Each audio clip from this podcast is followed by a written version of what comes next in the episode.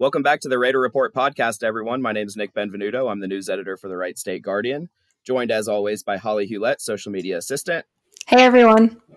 Claire O'Toole, social media assistant. Hi. And this week we also have uh, Jamie Naylor. She's a contributing writer for the Wright State Guardian. Jamie, how are you doing? Hello. Welcome to the podcast for your first time ever. I hope that you decide to come back more often. It's always fun working and talking with you. So, welcome, welcome. And we also have uh, a couple special guests with us this week. We have Emily Yantis Hauser, Wright State Intercultural Specialist of the LGBTQA Plus Center, and also adjunct faculty member for Women, Gender, and Sexuality Studies. Emily, how are you doing today?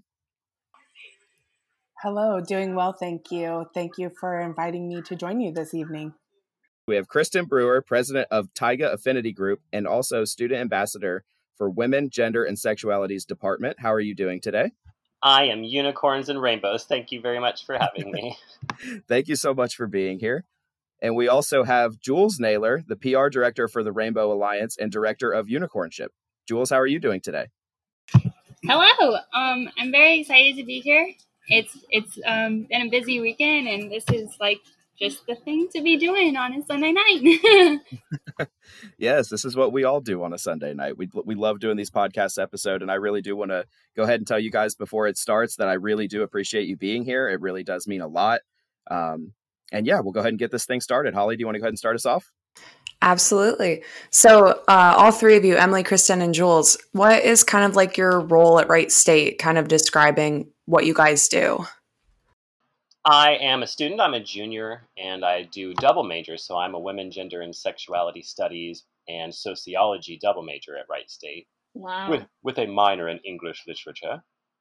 And that's awesome. My function for for how I've sort of grown into the department is is you know I think of school as that place that embraces LGBTQ people has been my mm-hmm. experience in modern America and the way that things are going. So I sort of grew into a place of being like um, big sibling, helping other students get excited about the degree. I go around and I talk to other classes and I try to get people to sign up as a minor or if uh, you know heaven forbid they be a major and try to pursue this you know as a as a main goal in their career focus but i try to even loop people in with with the idea that you know even as a minor you'll have all this diversity training that can translate to any other degree and i'm i'm, I'm like the wgs saleswoman that's actually an awesome segue. So Kristen is selling me and the program that I work, and the program that I work for, um, along with LGBTQA. Um, so yeah, um, I serve as the only full-time staff member um, serving the LGBTQA community on campus.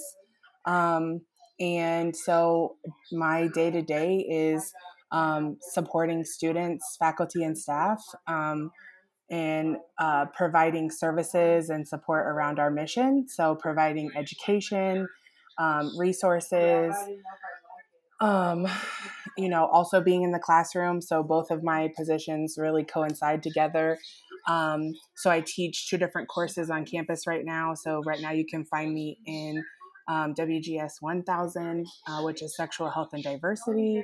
Or um, I'm also teaching SOC 3610, which is sociology of gender.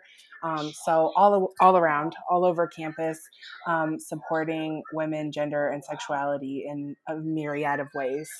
Hi everyone. Um, so I am a third year student at Wright State, kind of a junior, kind of a senior. Eh, who cares? Um, and then I am a psychology major and a French and sexuality studies minor. Um, and so I am the public relations director for Rainbow Alliance, and I am the peer mentor coordinator for the Office of LGBTQA Affairs. Um, a unicornship program, the peer mentorship program there. Um, and so, yeah, what my day to day looks like is obviously lots of learning in the classroom um, and uh, going into like the office and everything. Um, I help to run the Rainbow Alliance meetings. Um, so I, I, like facilitate um, discussions through those and I like create uh, meetings for those. Um, I also like run the social media pages for Rainbow Alliance. Um, so, you know, you'll see me on Facebook and Instagram and all that. Um, very active in the Discord we have. Um, yeah, and then for like the Office of LGBTQA Affairs, um, I um, basically just like I don't know, just just run the peer mentor program. So um, you know, I put mentor and mentee pairs together and uh, create programming and events for not only um, my mentors and my mentees, but also the LGBTQA community on campus as a whole. Um, and yeah, everything associated with that kind of. I'm, I'm just kind of all around um, these days. So yeah. That's really awesome, you guys. You guys sound like you have some very busy schedules, but it all sounds like fun. Um, so, Kristen and Jules, you both said you're uh, juniors or third years. Uh, but Emily, how long have you been at Wright State? Um, so this is a fun question. Um, I've kind of evolved throughout Wright State. So I started there in um, 2005 as a student. Um, and so I then became an alumni in 2009. Um, I have my undergrad in women's studies, what was then women's studies. Um, and then left for grad school and took a few years um, I was living outside of Philadelphia going to school and um, came back to teach in 2016, I believe. Um, so I've been with the Women, Gender, and Sexuality Studies Department for the last few years. And then just recently um, was asked to serve as the interim um, assistant director for LGBTQA and and just the past few months started permanently as the intercultural specialist. So I've been through all of the different all of the different roles that you can hold on Wright State's campus, and I'm um, super happy to continue doing so. That's awesome. Um, so, all three of you again, what kind of is your day to day routine at the university, and how has COVID like kind of affected your role? Um, I can go there real quick and just throw my little piece And I feel like everything that's going on with with the virus and our social world at school has been very dramatically interrupted. I feel like it's taken me personally, like out of the, the headspace of classes, my success rate has gone down. I don't think that, you know, sitting at home and having a bunch of time on your hands is, is, is really like representative of what we've actually gone through. Like we've sat at home and panicked. We've sat at home and been afraid and depressed. I feel like as the campus slowly wakes back up, and as people are vaccinated and as people feel safer, we'll start to see like the, the culture shift back to what it was when my day to day started at, at, at, at WSU and mm-hmm. all of the local campuses. I have friends at Sinclair and I feel like we'll get back to a normal. Our day to day will be normal, but I feel like most people's day to day at campus right now, you'd have to ask very specific people who are there. Most of us are not there. Most of us are remote learning, barely actually getting through classes still, and mm-hmm. trying trying to struggle to get back on track is what I'd say most people's day to day is. That's my day to day anyway. Struggling to keep my head above water and to make sure that I can still attend class, basically. Yeah, I, I, to- I totally agree. yeah, um, I feel like as a staff person, like sort of in the middle, like on the fence. Um, I feel similarly to Kristen on some days. It's my job to um, like continue providing support and programs um, to to students, and so I've had to um, be really flexible um, be really available. I try to be as available as possible. Um, I am on campus every like a couple times a week now. Um, just I think just started this semester really, um, but yeah, had to change how I interact with with everyone um, and how to continue letting folks know that we're here. We are um, we can help with all kinds of issues. We can still do those things even digitally. Um, but I also um, have to give like a huge shout out, and this will kind of Jules can speak more to this. Um, but huge shout out to my student leaders who have picked up um, and just like carried through. Um, they have a really awesome online presence through Discord. They're continuing to do their meetings that way, as Jules mentioned, and um, that has been really awesome. Like that is totally them. Um, and so I've I've just followed their lead, right? um, and uh, and just gone where the students are and um, yeah so still still being a part of everything i can be um, just mostly in a virtual world um, and staying connected to my coworkers is important like we um, the other intercultural specialists and directors in the culture and identity centers we you know we talk daily on text we have virtual meetings we just keep in touch where some of us are in the office together. Um, so yeah, we've we've just tried to continue forward as much as possible um, while also being mindful of what everyone is going through um, ourselves personally but also our students um, and be as flexible especially as a faculty member um, be as flexible as i can be i reflect what um, both of them said but also like it's just it's just plain weird. Um, honestly, it's very quiet, which is um, you know not something I'm used to personally, having lived on campus for you know all my years now and worked on campus as well. Um, and so I think it's it's very um, weird because like we personally like Rainbow Alliance, we're not having a lot of you know we don't have in-person meetings you know and we we don't see each other on a weekly basis. Um, we you know don't have in-person events uh, that are um, you know in-person events for all of the uh, people on campus. And so um, you know i'm hearing a lot of um, people being burned out by you know zoom calls and uh, mm-hmm. technology um, and everything. And I, I know I definitely am. Oh yeah, for sure. Me too. Oh, Literally. yeah, and so it's it's just like I think like it will be a challenge in a lot of ways um, to get people back on campus and to get them going to in person events and in person meetings and and help them feel, I guess, as you will, back to normal um, again.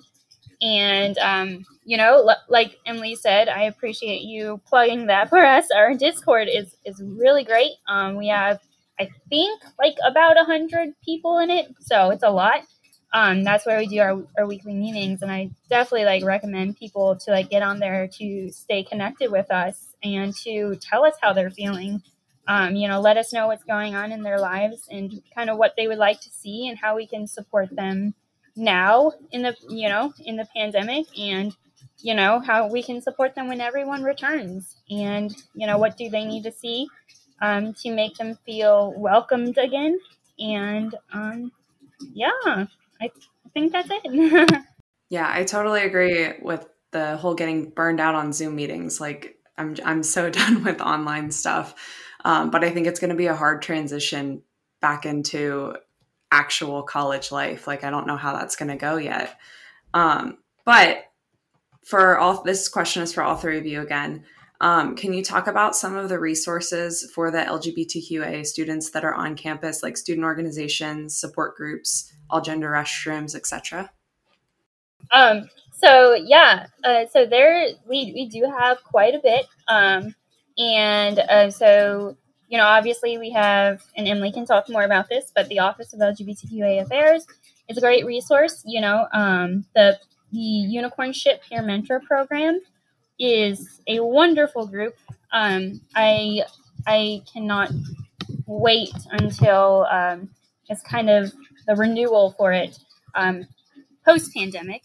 Um, and so, you know, that's a great group where you can, you know, find support, find others just like you, etc. Uh, yeah, there's all gender restrooms like on the um, like Wright State's website specifically. You can like find a whole list of like where those are located. Um, and um, let's see, counseling and wellness center is a great resource for uh, maybe people like uh, people struggling with a pandemic, or honestly anybody, you know, any student can use that. Um, but I definitely like promote that for anyone. Um, and let's see what else is there. Rainbow Alliance, of course, is a great resource. Uh, we have like uh, we have our Discord. We have you can connect with us on Facebook, on Instagram. Um, you know, direct message me, whatever. Um, emails. We have our emails available. Um, so yeah, and yep, I I can't think of anything anything else from my end. I'll jump in. Um, just to piggyback off of that. So we've we've spoken about quite a few of them, um, but I also and I do want to mention like our website is really helpful. Um, if you just go to the Wright State page, um, if you do wright.edu backslash LGBTQA, um, or if you just search for us on the site, um, we have lots of different, lots of information for everyone, um, including there is, like Jules mentioned, um, the all gender restrooms are listed on trans at Wright State, which is a part of our page, as well as all of the other resources, name change forms, um, that we do name change services with student legal services. Um, we will be soon launching self report, um, like identity reporting. So, like, you can go into your Wings Express and um, and share your name, your pronouns, um, your um, orientation or identity um, so that's and that's going to be really great for the office, and that's the only people who are going to see it. So me, um, me, and institutional research probably. Um, but we have never captured data on our community on campus before, so um, that's a super cool thing that's happening that will help us with even more resources. Yeah, that's um, amazing, Emily. That brings a yeah, tear to my eye. I'm like, so excited. Data, the data yeah, I forget who told me that. I forget if it was you or, or, someone else, Emily. But when I heard that, I was like, oh my gosh, we're moving in the right direction. Like we're taking a step forward and it feels so good. Absolutely. Yeah. And then we'll be able to track for alumni purposes so that we can get folks back involved on campus um, because That's yeah amazing. right now it's just kind of like That's so cool. pulling off of facebook or pulling from yeah. friends um, which is great, but also like it would be so much better. um, but yeah, so I mean, there's I really like feel like I would overwhelm most folks if I just like went through the whole list. But there's a whole bunch of things out there. Um, I do a lot of trainings across campus. So if um, if anybody's interested in learning more about allyship, um, particularly not just particularly for LGBTQA the LGBTQA community, but also it's it's intersectional, it's inclusive. Um, it's really talking about allyship in multiple ways for multiple communities, depending on who you're interested in being an ally to. Honestly, um, but yeah, so there's tons of, and I'm um, I'm sure Kristen's going to talk a little bit about some of the affinity networks, um, which unfortunately are kind of uh, moving kind of slow right now just did not translate. When you have groups of smaller groups of people where they get together and hang out and and support one another, it's hard to do so virtually sometimes. And so, um, yeah, that's slowed down slowed down a little bit. But we will be bringing those back hopefully in person. Um, in the fall. So I look forward to that too. But there's tons, so many things. So I direct everyone to the rep, to the website um, wright.edu backslash LGBTQA. Um, so I had kind of a follow up question for Jules. Um, one of the things that you were talking about was like the peer mentorship program and the unicornship. Um, so how have how have you all been able to like run programs like that in the virtual setting, or is that like all done like through the Discord and all of that? Yeah. Um, so that's a good question because um, so the Office of LGBTQA Affairs and Rainbow Alliance are two separate entities. Um, you know, Rainbow Alliance is the LGBTQA student organization, and the office is the office, I guess. Um, and so, um, you know, I, I work in, in both worlds kind of thing. But so that specifically, the peer mentorship program is part of the office. And um, I have a Discord set up for um, these folks. And um, it has definitely been a challenge working in the virtual setting just because, like, we have, you know, limited access or limited availability to having like in-person events and um, you know like actually like meeting up um, mm-hmm. but i have done you know the best i could do with the resources that i have um, so like we have had a couple or a few um, in-person events uh, that were you know like socially distanced um, you know obviously masks on cleaning supplies, whatever. We had to, you know, go through the approval process through the university um, to make sure that we can, you know, actually have this event. Um, and we had like one outing to like a coffee shop um, where, you know, all the regulations were being followed and everything. Um, and then just like a lot of checking in with everyone so you know that's that can be through emails. Uh, we met a lot through you know like the Discord video calls. It can also be through like FaceTime.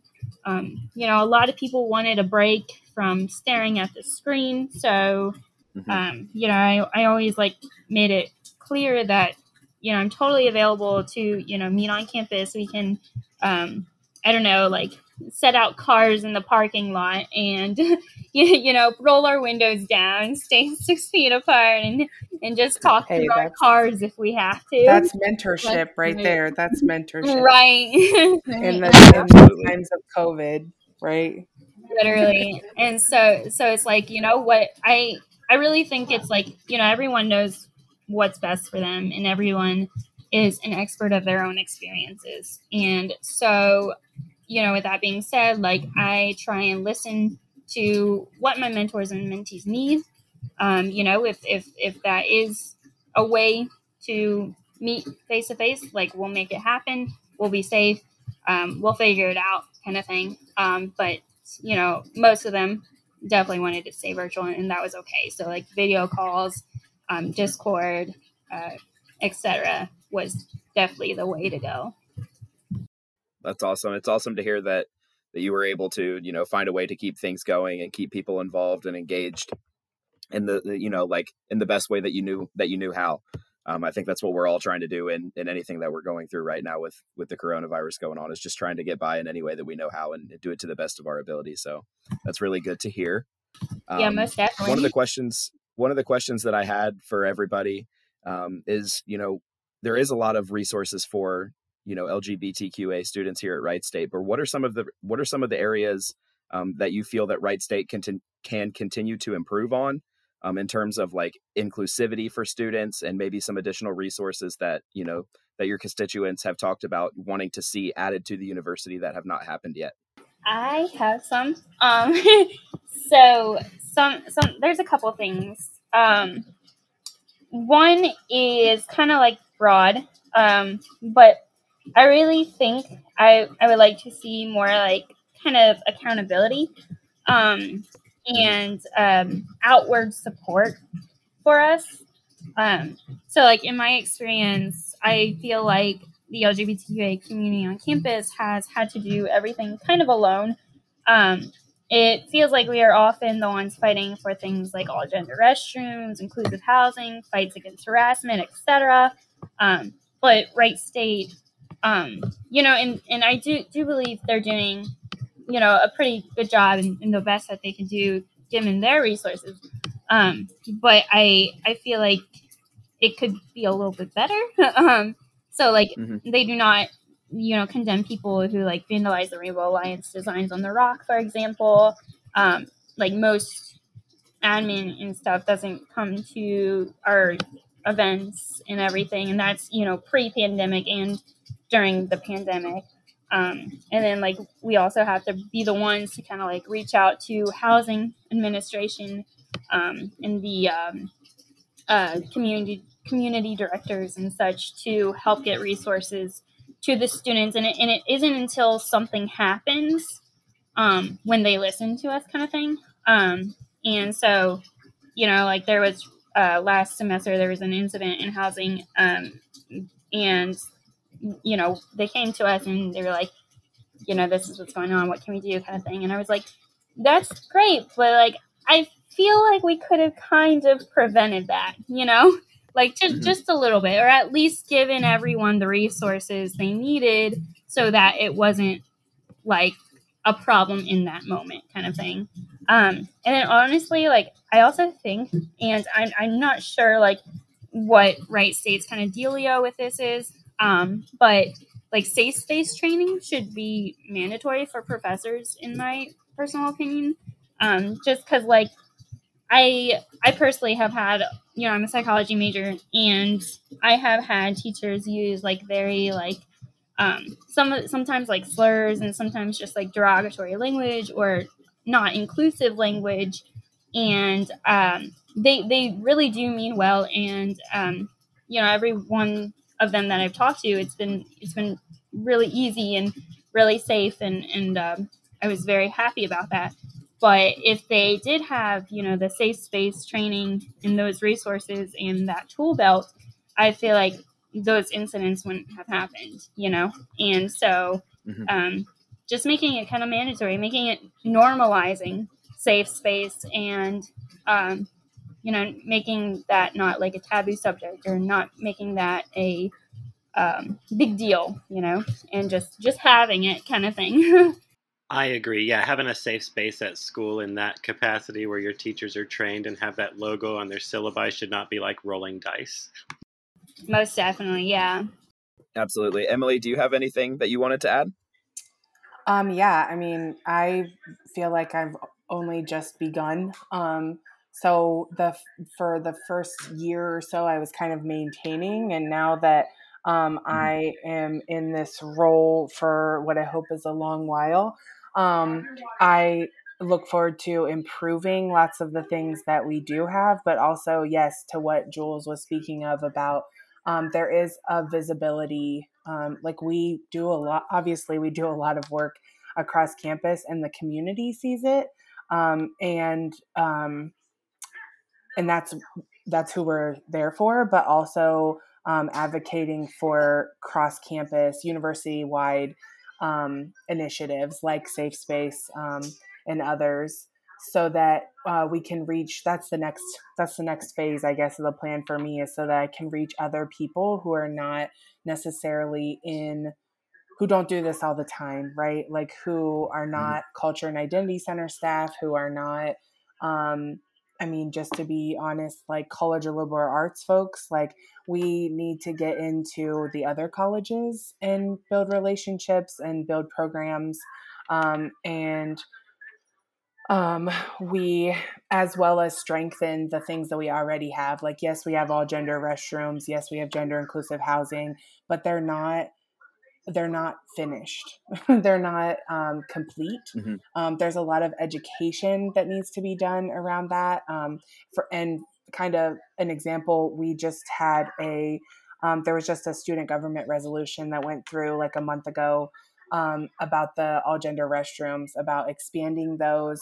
Um, moving forward with an educational campaign to help people understand why we have them, why they're important, um, signage and all of that. So so the students um, are well aware that it's there, but it needs to be better, and so um, that is absolutely one of the goals. Um, but yeah, so just and just reaching further, reaching wider, and um, meeting people, meeting students, faculty, and staff where they are, um, especially those who are who may be LGBTQA in those communities and colleges, but also those who could could be better allies. Yeah. That's that's really cool. I'm glad that you guys are so involved in this. So I'm gonna take over now and um my question uh revolves around Senate Bill 132 and I just wanted to pause for a second and have you guys explain it for those who may not know what Senate Bill 132 is. Yeah, I have so many things to say about that. That's probably the best purpose that I can serve in this podcast capacity was to have a million things to say about this. Okay. Kristen, you can go first. um, yeah, I looked up a little bit more about it. I've been, you know, hearing about a lot of these things in all of the other states too. Um, this one was drafted by a person, I mean, that in May of 2020 put proposed a bill to reopen Ohio and take away the stay at home order right in the middle of like the peak of our beginning of this virus here in America. So I don't really feel like anything that is proposed in this bill is is with health or the public interest at mind or, or has anything viable to say about medicine. So like the bill itself is just kind of, you know, like biological people under the binary have these rights and there's there's no other leeway so basically the way that my community looks at this is is a direct attack at trans people and less of like a feminist movement where we're trying to protect women and girls um, we look at this more as like a politicized moment where kind of uh, the the uh, the current administration is being challenged by ideals of conservatism, and and it's it's less about protecting people and more about what can we do to control a certain group that we dislike. Mm-hmm. And I, I, think you can see that really written in the bill if you look through a lot of the Absolutely. a lot of the details. Yeah, um, I have a lot of feelings on it. I don't know if you want me to share those right now. You yeah sure go ahead. Okay. Um That's so what I'm here for. Yeah. Um so one thing um about the bill to me is that it is very illogical. Um and I, I i feel like it comes from a place of misunderstanding. Um you know they are implying that there is one narrative for being trans um and they have the beliefs that one's genitals and the surgeries and hormone therapy or puberty blockers, etc., defines what it means for someone to be trans. Um, you know, and that's very gatekeepy, right? Um, and represents a true lack of understanding of trans folks and their experiences. You know, we do not know who is and who is not trans by looking at them or even seeing their genitals and measuring their hormone levels. The only way we can know is if they tell us, I am trans. And for some trans folks, these things like the surprise or sorry the surprises the surgeries and the hormones are extremely important to them. And they feel that um, that is what makes them you know quote unquote a girl a boy non-binary whatever.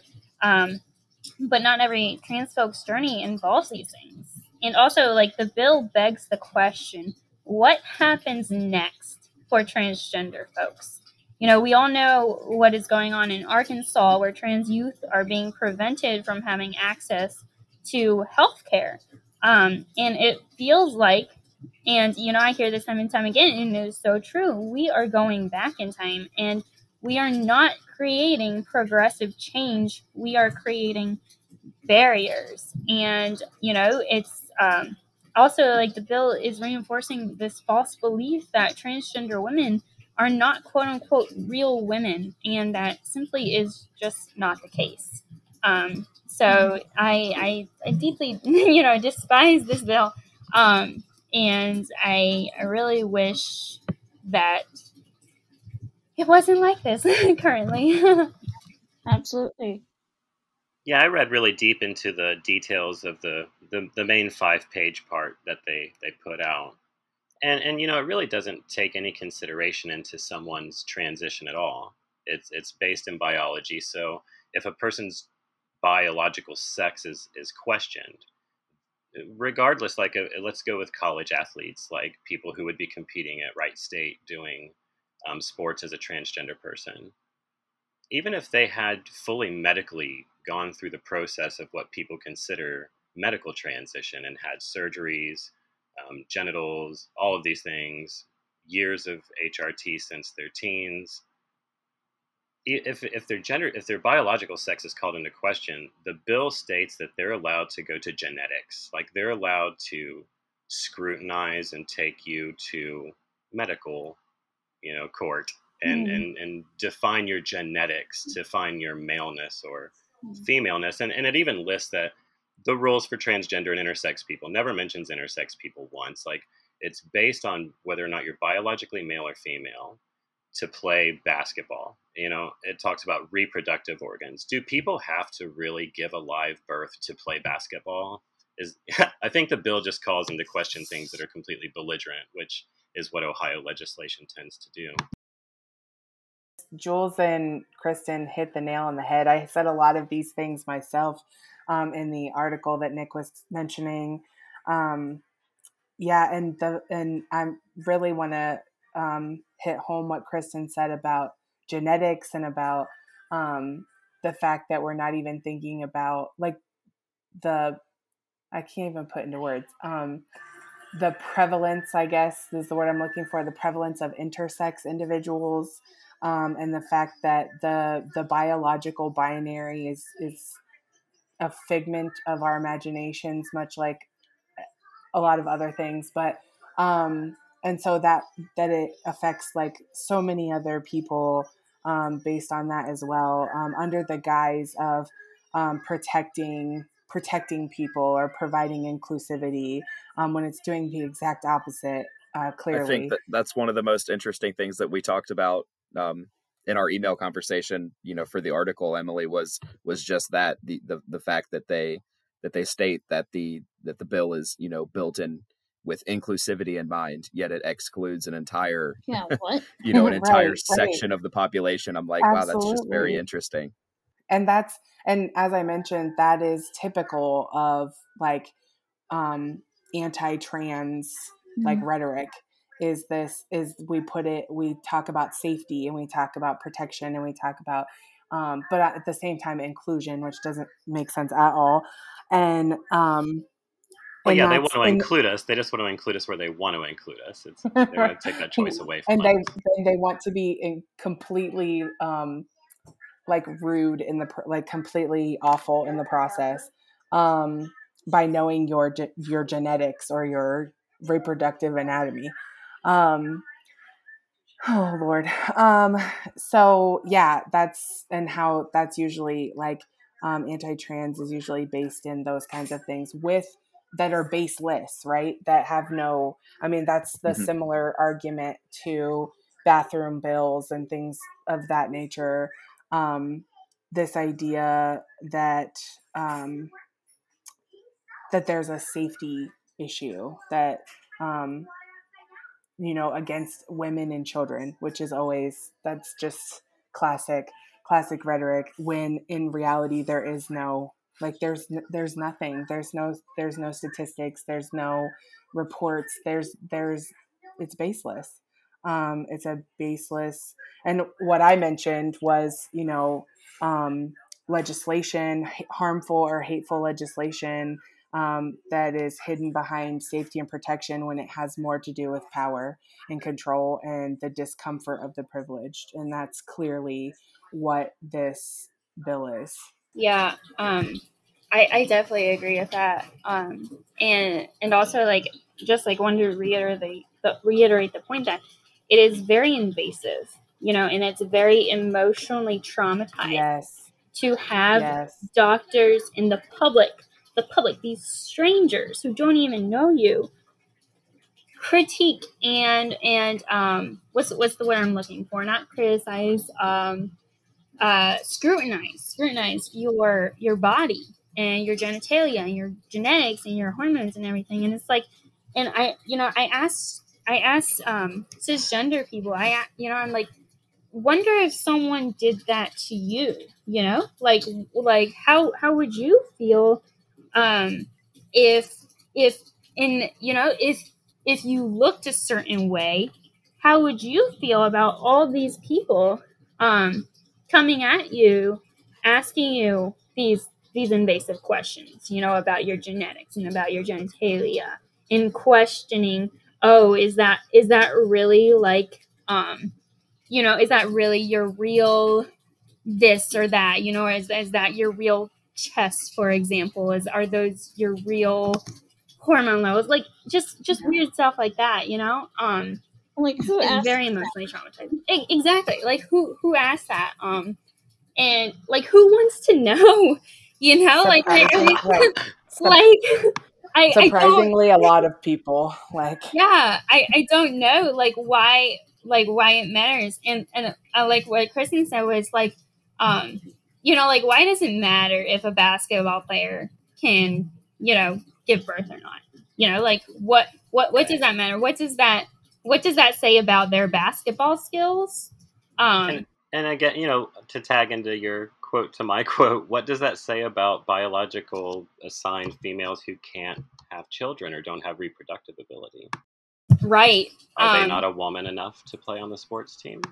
Exactly. And, and like you know and i also think um in you know our bodies we we all have very different hormone levels you know like some um you know biological or uh you know the the the constructed version of a of a female body um that we we some of us have more testosterone than the other kind of thing you know and some of us have more estrogen, blah blah blah. Like we all have these different levels of like circulating hormones and everything, and just like I don't know, like what defines like what defines this sex and um this this construction? Like what what defines it? And it's it's all made up.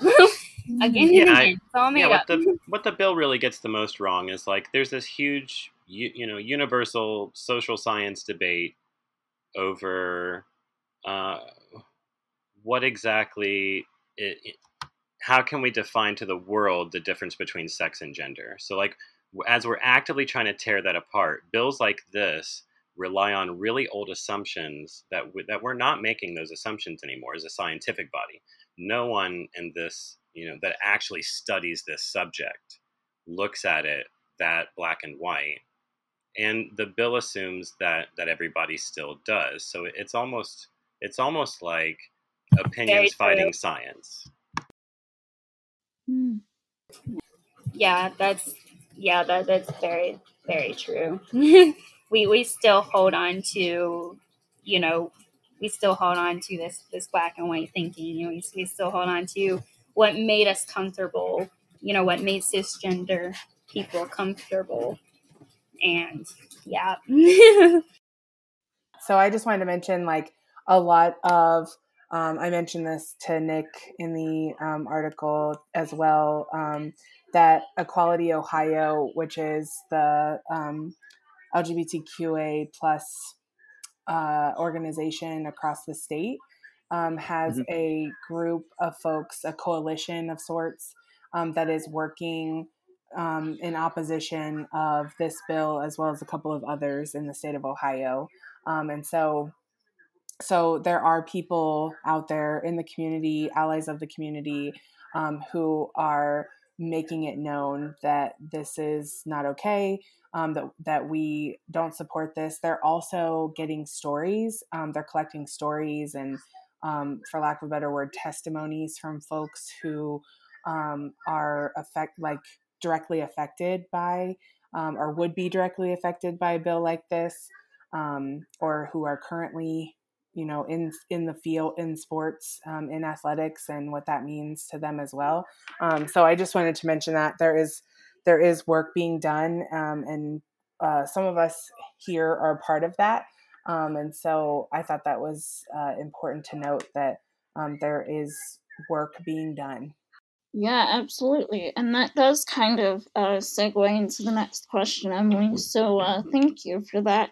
Um, how is Rainbow Alliance and the LGBTQA community at Wright State involved uh, specifically in raising awareness and taking a stance against the bill? Um, so I can speak for Rainbow Alliance most definitely. Um, so, like I said, we have a uh, large presence on Discord, and um, so we like we have like this this little like, these channels, um, and we have like a political question channel, um, news ish channel, um, you know, a whole bunch of different channels where you can put articles, um, links to articles, and your thoughts and opinions on uh, bills that are being enacted and stuff like that. Um, so, you know, everyone is always welcome to, you know, share their opinions on that um, and share what news they do hear. So we definitely like to keep an open discussion um, and a um, very uh, safe discussion through those channels. Um, and also just like staying informed. Uh, so, like Emily said, there's like the um, different various groups that are working to stop this bill. And um, I personally have attended, um, you know, one of their meetings regarding the bill and what they're like doing and everything. Um, so it's uh, we got people in Rainbow Alliance during one of the meetings to write letters or emails to send to legislators um, about this bill specifically, um, and also another bill. Um, so, you know, getting Rainbow Alliance participants and e-board members and cabinet members involved specifically is helpful. That's great. That sounds very helpful. Yeah, most definitely. So I kind of want to bring the conversation to and talk a little bit more about how those outside the LGBTQA community uh, can work to become better allies uh, to you know peers who are suffering from anti-LGBTQA litigation and anti-LGBTQA rhetoric and acts. Um, that's a cute question. I, I like questions about how to be a better ally. Um, so I have a little. We we actually just had our Trans Day of Visibility meeting, uh, March thirty first. So that was a couple Wednesdays ago. Um, and we had like a couple sides on like allyship and stuff. And I um, decided to make an acronym called REAL. Um, so um, it, it would be like, you know, just listening is definitely important, you know, educating. Um, and actually, let, let me let me find all that information and I'll I'll get back to you. Try to remember how similar we are. Like if you're an ally, that's a very that's a very queer straight thing to do though, right? Like most straight people if you would ask them out there in the, the big scary world, wouldn't really stand up and put their own personal safety in line um, for for a person that they don't know just because they're a queer or a different in some way. I feel like allies are out. You have to be out to be an ally, and it and it is a brave thing to do. It's just like coming out as a queer. You have to suck up all this energy of yourself and throw it out there that that you represent this different thing that a lot of other people don't and as an ally that's exactly what you're saying you're standing up to other straight people and you're saying hey i won't take that i i i feel this different way about this different thing and it's it's a bravery you need to work on just just look in the mirror and remember how similar we are that way and how we're both so brave and that together we're going to do this thing like it's not just about sexual orientations and genders. It's about equalization of humanity. It's about people being one. And the sooner we realize how much alike we are, I think we could get over the differences. I, I like that. that I like the way that you stated that. That's all. Thank you so much. Yeah, I, I found um, I found what I needed to say. um, I, I like I forgot my own my own acronym. I forgot. so, um, REAL is is the acronym. Um, how to be a trans ally the real way. So, respect. You do not have to have the same experience as someone to respect them. You know, we often invalidate others' experiences just because we have never experienced it ourselves or we don't believe it can be someone else's experience. And then educate, E, um, share your knowledge with others and encourage them to learn. You know, it's important to educate others, but also make sure that your information is correct. Stay up to date on trans issues and terms.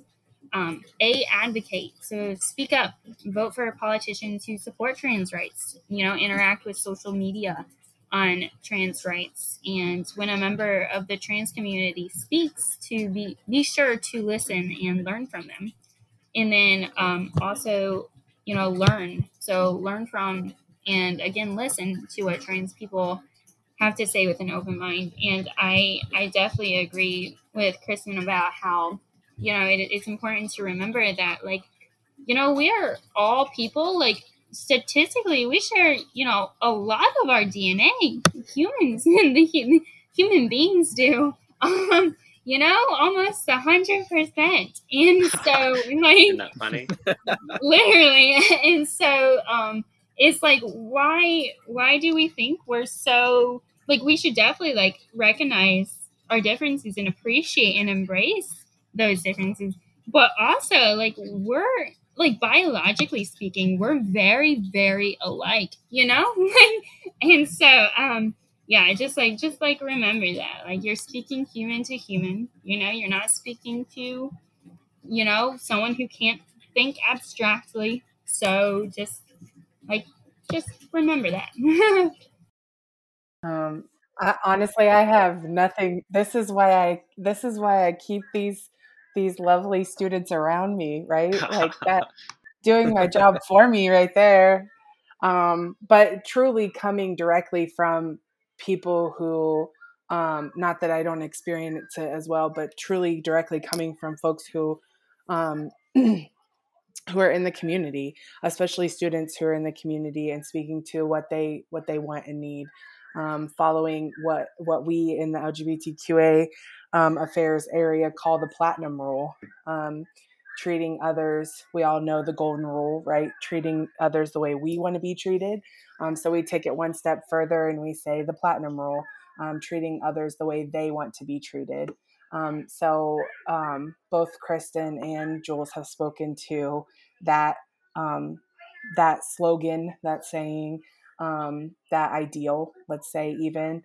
Um, so yeah, I I totally, I agree with everything that they've said. Like for real, this is why um, they do what they do on our campus. Well, we Yeah, learn absolutely. we learn from you all, so there you go. literally couldn't do it without you I Emily. Mean, literally couldn't Okay, okay, enough, enough. No, I'm just kidding. I was just gonna say, Emily. Literally everybody that I talked to um, about this article this week, when I had mentioned that I was going to be speaking with you, it was just nothing but praise. Oh my so gosh. if that says anything about your work here at Wright State and the things that you dedicate your time to, people really people here really do appreciate you and love you and, and are appreciative of the things that you're doing. So Well, I will go ahead you. and echo that for for everybody that I spoke with this week as well. Thank you. I really appreciate it. I do everything for my community. So yeah. That's awesome. Well, with that being said, I think I'm going to go ahead and start wrapping this up. This is like the longest episode we've ever done. I love it. it has had some We, great we love to conversations today, talk. so this is Clearly, we like to talk around. Tell us, I tell love us, uh, I love you know, invite talk. us in. We Well, that's what we're here for. So I'm going to go ahead and ask the last question here that I almost forgot to ask. Um, do you all drink coffee? And if you do drink coffee, how do you take your coffee?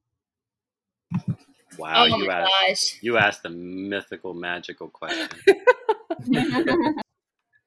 Well, I mean, I can go. I don't know about the students, but um, I actually gave up coffee recently. me too um, emily so, yeah, I my body was like, forget that. So I don't drink coffee, um, but I do drink um, tea, tea lattes. I've been drinking lots of tea. I like chai, um, and I love London Fog recently. So, sorry, coffee lovers, but tea all the way. I love chai tea too. The stuff is delicious.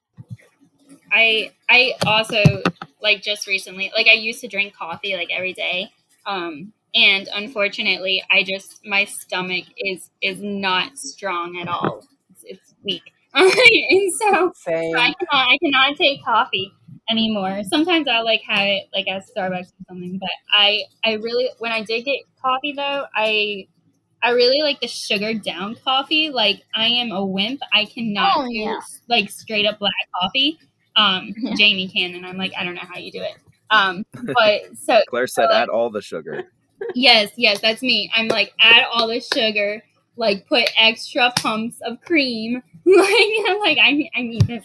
So yeah, sugary coffee is the way to go. Sorry, I'm over here bumping my laptop, unplugging it, and messing up. I'm a coffee freak, yo. I have latte machine here. We make almond cream lattes quite Oh often. Um, I'll, I have a Keurig, so I just make like a simple little cup if I want one on the go, and then we have lattes at home every night. It's it's like a decadent, it's like a decadent Roman high we get on over here, worshiping the coffee gods. But no, I really should drink less coffee. I get, I get it. It's just, a, it's just a, yeah. You might as well if you if you love something, you invest in it until it hurts you and stains your teeth, right? And then you're done, right? Yes. And gives you the jitters. It do Yes. though. It really do. Increases your anxiety by a thousand percent, especially if you already have it. What? I didn't know that. Oh. I'm over here more anxious immediately. like, what? Oh, you're relatable. All right. Well, with that being said, we're going to go ahead and, and wrap things up. I just wanted to, to thank you all once again for being here and taking time out of your day to speak with us, especially on Sunday. Um, you could have been sitting at home relaxing, doing something else, but instead you're sitting here educating us and, and, and talking about really important topics. So, from the bottom of my heart, I really do appreciate it. And thank you all so much for being here. Um, I wanted to thank, you know, Claire and Holly for being here uh, for so many episodes this season already as well. We have a couple more before I will be out of here and Claire will be out of here um, with graduation. So be on the lookout for those and check our social medias at WSU Guardian on literally everything Instagram, Twitter, Facebook, LinkedIn, YouTube, TikTok. We're all over the place. Um, what are some of the social medias that you guys want to plug as well? Uh, I definitely want to plug Rainbow Alliance's uh, Facebook. Uh, I think we are wsu.rainbow.alliance. That might also be our ins- Instagram. I I get them mixed up, but you can definitely find us. Um, you you can look us up. You'll you'll find us somewhere. Um, but our Facebook and Instagram, and then our Discord. If you're interested in joining the Discord, I don't really think we have like the link like public anywhere. Um, but just send like shoot me an email. Uh, you can look up our emails on like Engage.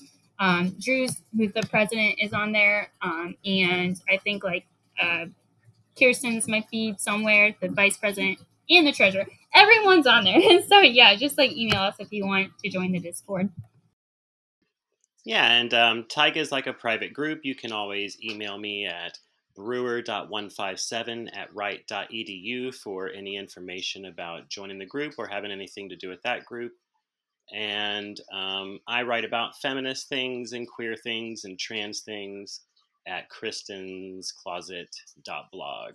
You can visit my WordPress and see the little stuff I write.